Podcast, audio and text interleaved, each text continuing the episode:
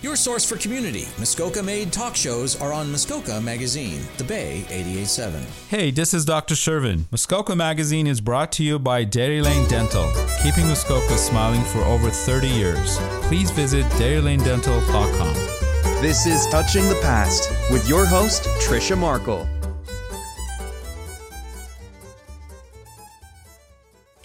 Hello, my name's Trisha Markle, and this is Touching the Past, a program where we explore the heritage of Muskoka, its past, and not too distant past. Today, my guest is Gary Dennis. Gary is listed on Google as a Canadian historian, newspaper columnist, retired public school teacher, speaker, and ordained minister. But I just know him as a very interesting person. We both share the love of local heritage, and over the years our paths have crossed in this endeavour. Today, Gary returns to the program to talk about his new book. This, I believe, is number 50, and this book, like his other books, has been deeply researched. Welcome, Gary, and I'll leave it up to you to introduce us to this new book that covers, sev- covers several areas of Muskoka. Well, thank you very much, Trish. I'm very pleased to be back again today on Hunters Bay Radio. The trip up here today was classic Muskoka color fall. It I think ab- we peaked. Absolutely, yes, I agree. I was tempted to stop many times. I had the camera in the car, but I knew Trish was waiting for me, and I thought I better not be late. Yes, this is book number 50. I'm doing a little series called Muskoka Memories I've numbered them for some silly reason 101, 102, 103, 104, 105. And this is number 105 or 105.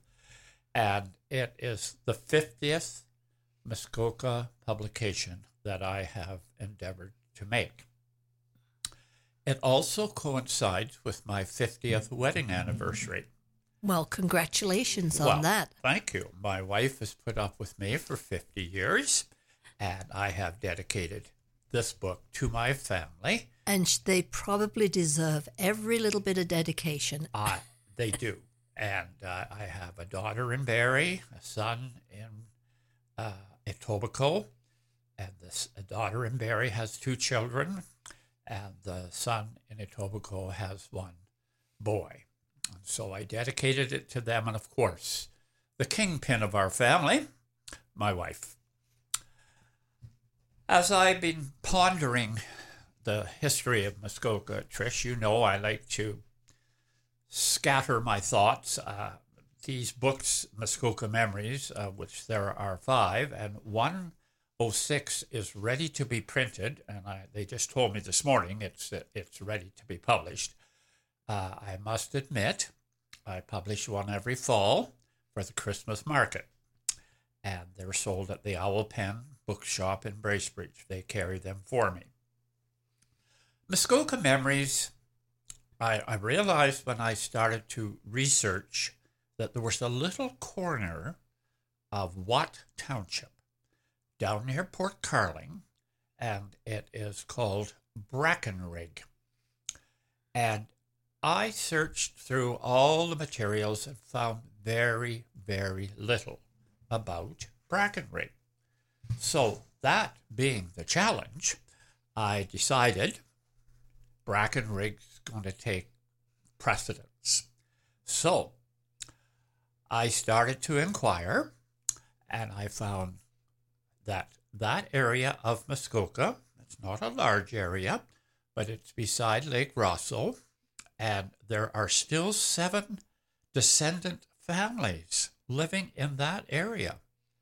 And three of them were more than willing to be interviewed, give me pictures, and uh, provide all kinds of information on that little corner of Muskoka. Well, you know that I, have traveled the Breckenridge Road because I go to Port Carling on a regular basis. Yes.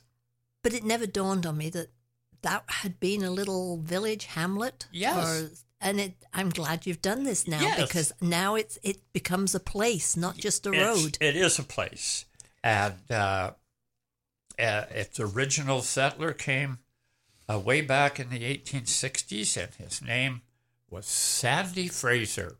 Uh, and anyone who knows very much about genealogy probably can take a wild guess that Sandy Fraser was from Scotland. Like him already.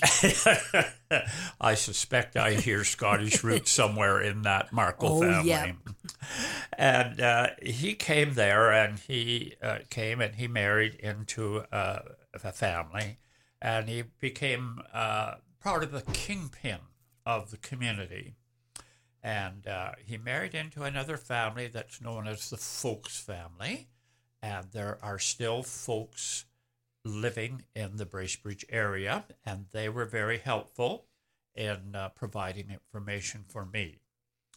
Uh, I looked into this thing about Brackenrig, and I thought, you know, I wonder what it means. Well, bracken isn't too hard because bracken is a very common fern plant in Muskoka right. and probably in most areas around the world. But what about this rig part or ridge part? Well, that's exactly what it is. It was like a ridge over in Scotland, and when they plowed the fields, they called those what we would probably call furrows. They called them rigs or ridges. And so somehow or another, the two got married together.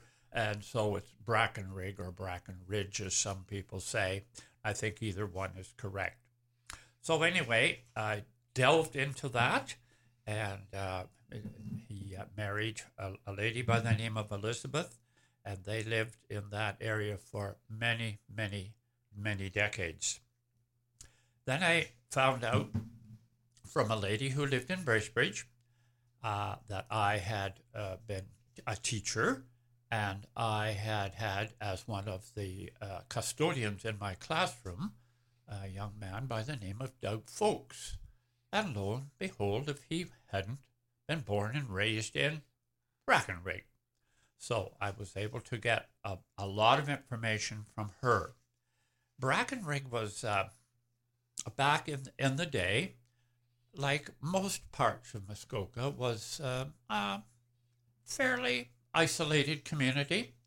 And uh, I spent a lot of time looking into uh, not only the families, another family was the Penny family. And if you've been around Muskoka for a long time, you will have heard of the Penny Sawmill. Mm-hmm. Uh, it is no longer in existence, but it certainly was for a very long time.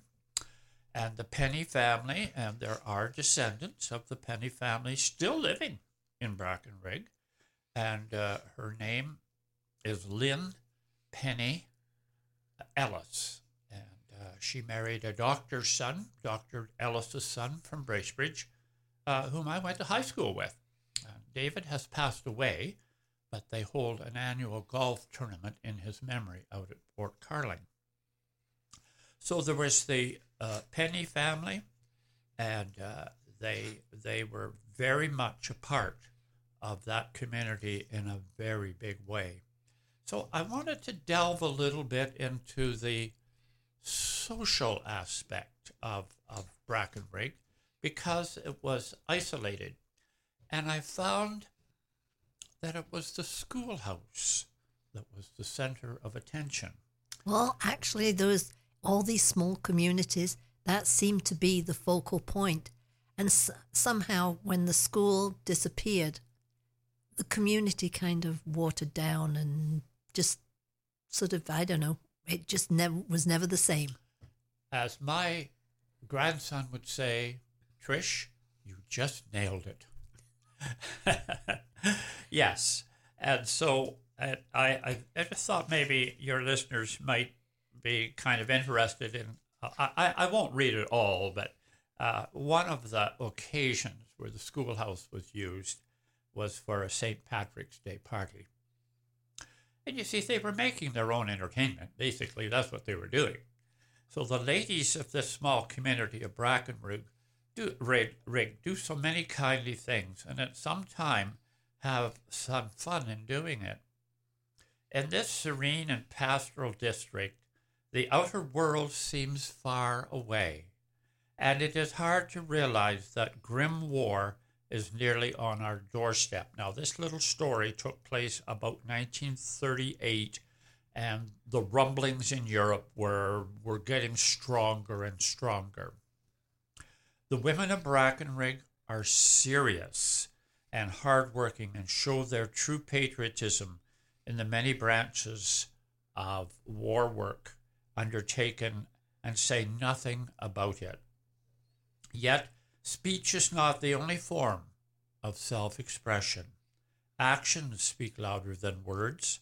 The writer of these notes does not think the ladies will take umbrage at this laudation, for after all, truth is not evasive, and telling of what they have done may be an incentive to others to go and do likewise.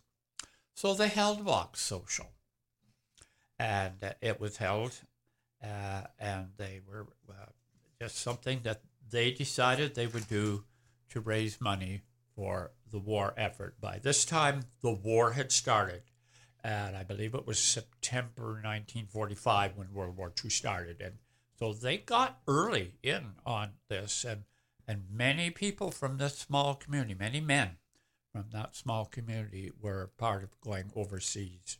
So they held this party in the schoolhouse and they decorated it to the nines, and almost everybody in the community would end up at the schoolhouse for one of these parties. And so uh, that was part of the social fabric of a rural community, whether it be Brackenridge or, or any other one, at that particular point in history, as you have pointed out.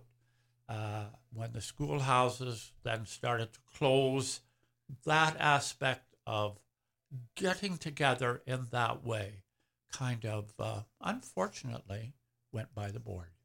Well, I can remember reading something written by Joe um, Cookson. Yes. And he mentions a, a get together.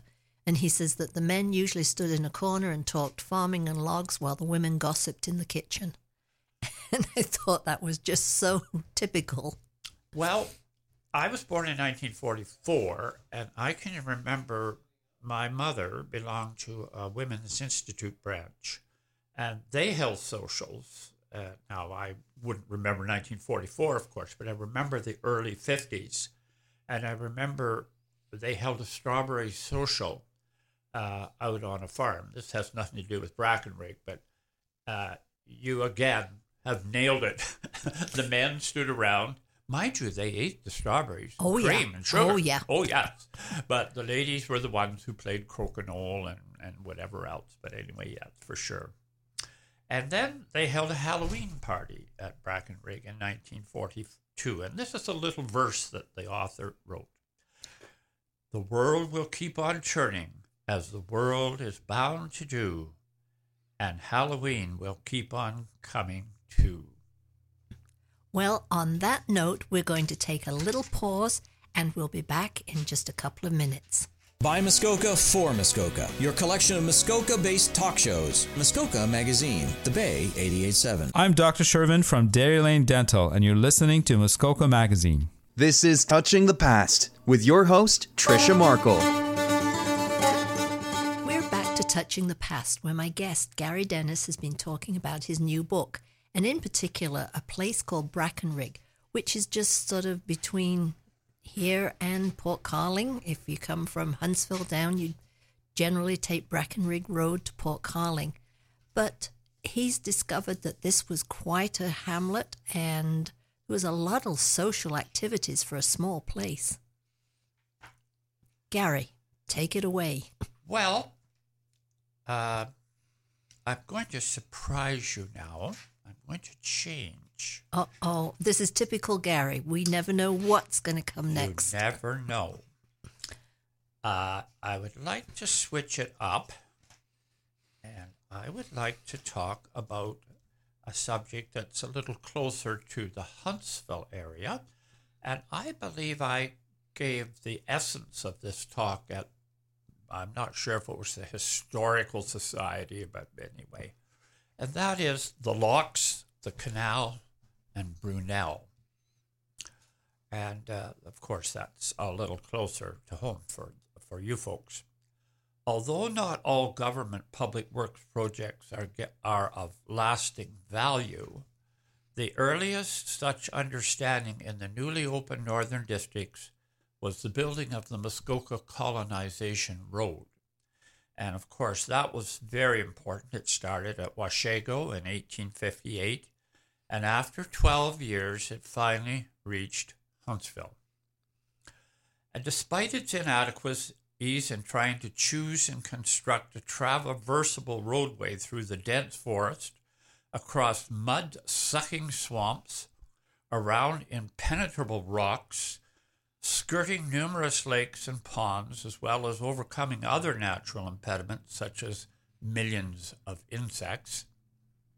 It did provide pioneer settlers with a rudimentary, twisting, hilly, bone jarring land route to the areas of their chosen free grant lots in central Muskoka. And of course, it had lasting value. And our current Muskoka Highway 11, Kings Highway 11 through Muskoka, more or less follows that old ancient route. But it wasn't all land transportation in Muskoka because of all the lakes that we've got and the rivers. And the first place that they put locks was in Port Carling. and they built a canal in between Lake Joseph and Lake Rosseau at Port Sandfield. But that didn't help over here around the Huntsville area. So we turn our thoughts to Brunel Township. It's a very historically interesting township. It perpetuates the surname of this gentleman that I find his name, especially his first name, is fascinating. Isambard. I S A M B A R D. Where they got that from, I'll never know. Then they gave him second name Kingdom, and finally his family name, Brunel. He was born in 1806, and he passed away as a fairly young man in 1859. He was an English mechanical and civil engineer who was still considered, even today, as one of the most ingenious and prolific figures in engineering history, whose designs and ingenious construction were, were groundbreaking. As a matter of fact, I.K. Brunel was the first to build a tunnel under a navigable river. Now, just so you know, Isambard Kingdom Brunel never saw Brunel Township. This was all well before that he, his lifetime was well before Brunel became a, a figure on, on the maps. But because of the importance of his skills and ingenuity, that name was chosen. Now, I don't know who makes these, I didn't know who made these choices, but I thought it was kind of interesting that it was that it uh, applied to our little place here in Muskoka.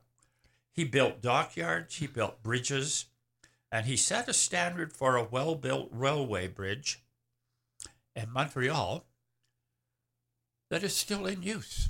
It's a railway bridge and a highway bridge. And he also built a railway at the request of none other than Florence Nightingale she, he designed and built a prefabricated hospital of wood and canvas, and he shipped that off to the war in Crimea. So people who live in Brunel or cottage in Brunel or whatever, they can hold their head high because they certainly live in an area named for a very, very interesting gentleman. Well, when my cousin was over from Wales on a visit, she was so totally impressed the fact that she was coming to Brunel that when we paid a return visit to her, we had to go down to Bristol and go to all through Brunel's museums, and she oh. showed us all the stuff that he had oh. made. And I mean, it it sort of was a major realization that, well, Brunel's a pretty famous place to live. Awesome. Wow. I didn't know all that. That's great. Actually, his father was French, and uh, his name was Marc Isambard Brunel. And, and he had an English mother whose name was Sophia Kingdom. So he came by this name honestly. So, out of all of that, from that point of the background in Brunel, we have in this book uh, a summary of the locks at Brunel, what we call the Brunel locks. And then I've gone on to do the canal between Fairy and Peninsula Lakes. And uh, then I've gone through and uh, uh, finished off with a little story that some of you may have read in the past, but uh, it's called The Legend of the Twin Sister Islands in Fairy Lake. And this book is well illustrated, like all my other books are. I firmly believe a picture is worth a thousand words. And uh, I'm just in closing. I see I don't have much time but book number 51 was published for August the 26th when the cemetery I looked after was 150 years old. And we had a big celebration, and it is called Langford Cemetery. And if you ever have a chance to come and see Langford Cemetery, it's on Muskoka Road 117, about a mile off Highway 11 on Forster Trail, and you will be impressed by how well kept it is, and, and you will see one of the most beautiful veteran memorials in all of Muskoka. Well, thank you so much, Gary. I know that with family and all your research and everything that you're a very busy person, and I want to thank you for giving of your time. And if uh, anybody would like to listen to this program again or future Touching the Past, it can be found on podcast. This has been Touching the Past on Hunters Bay Radio 88.7.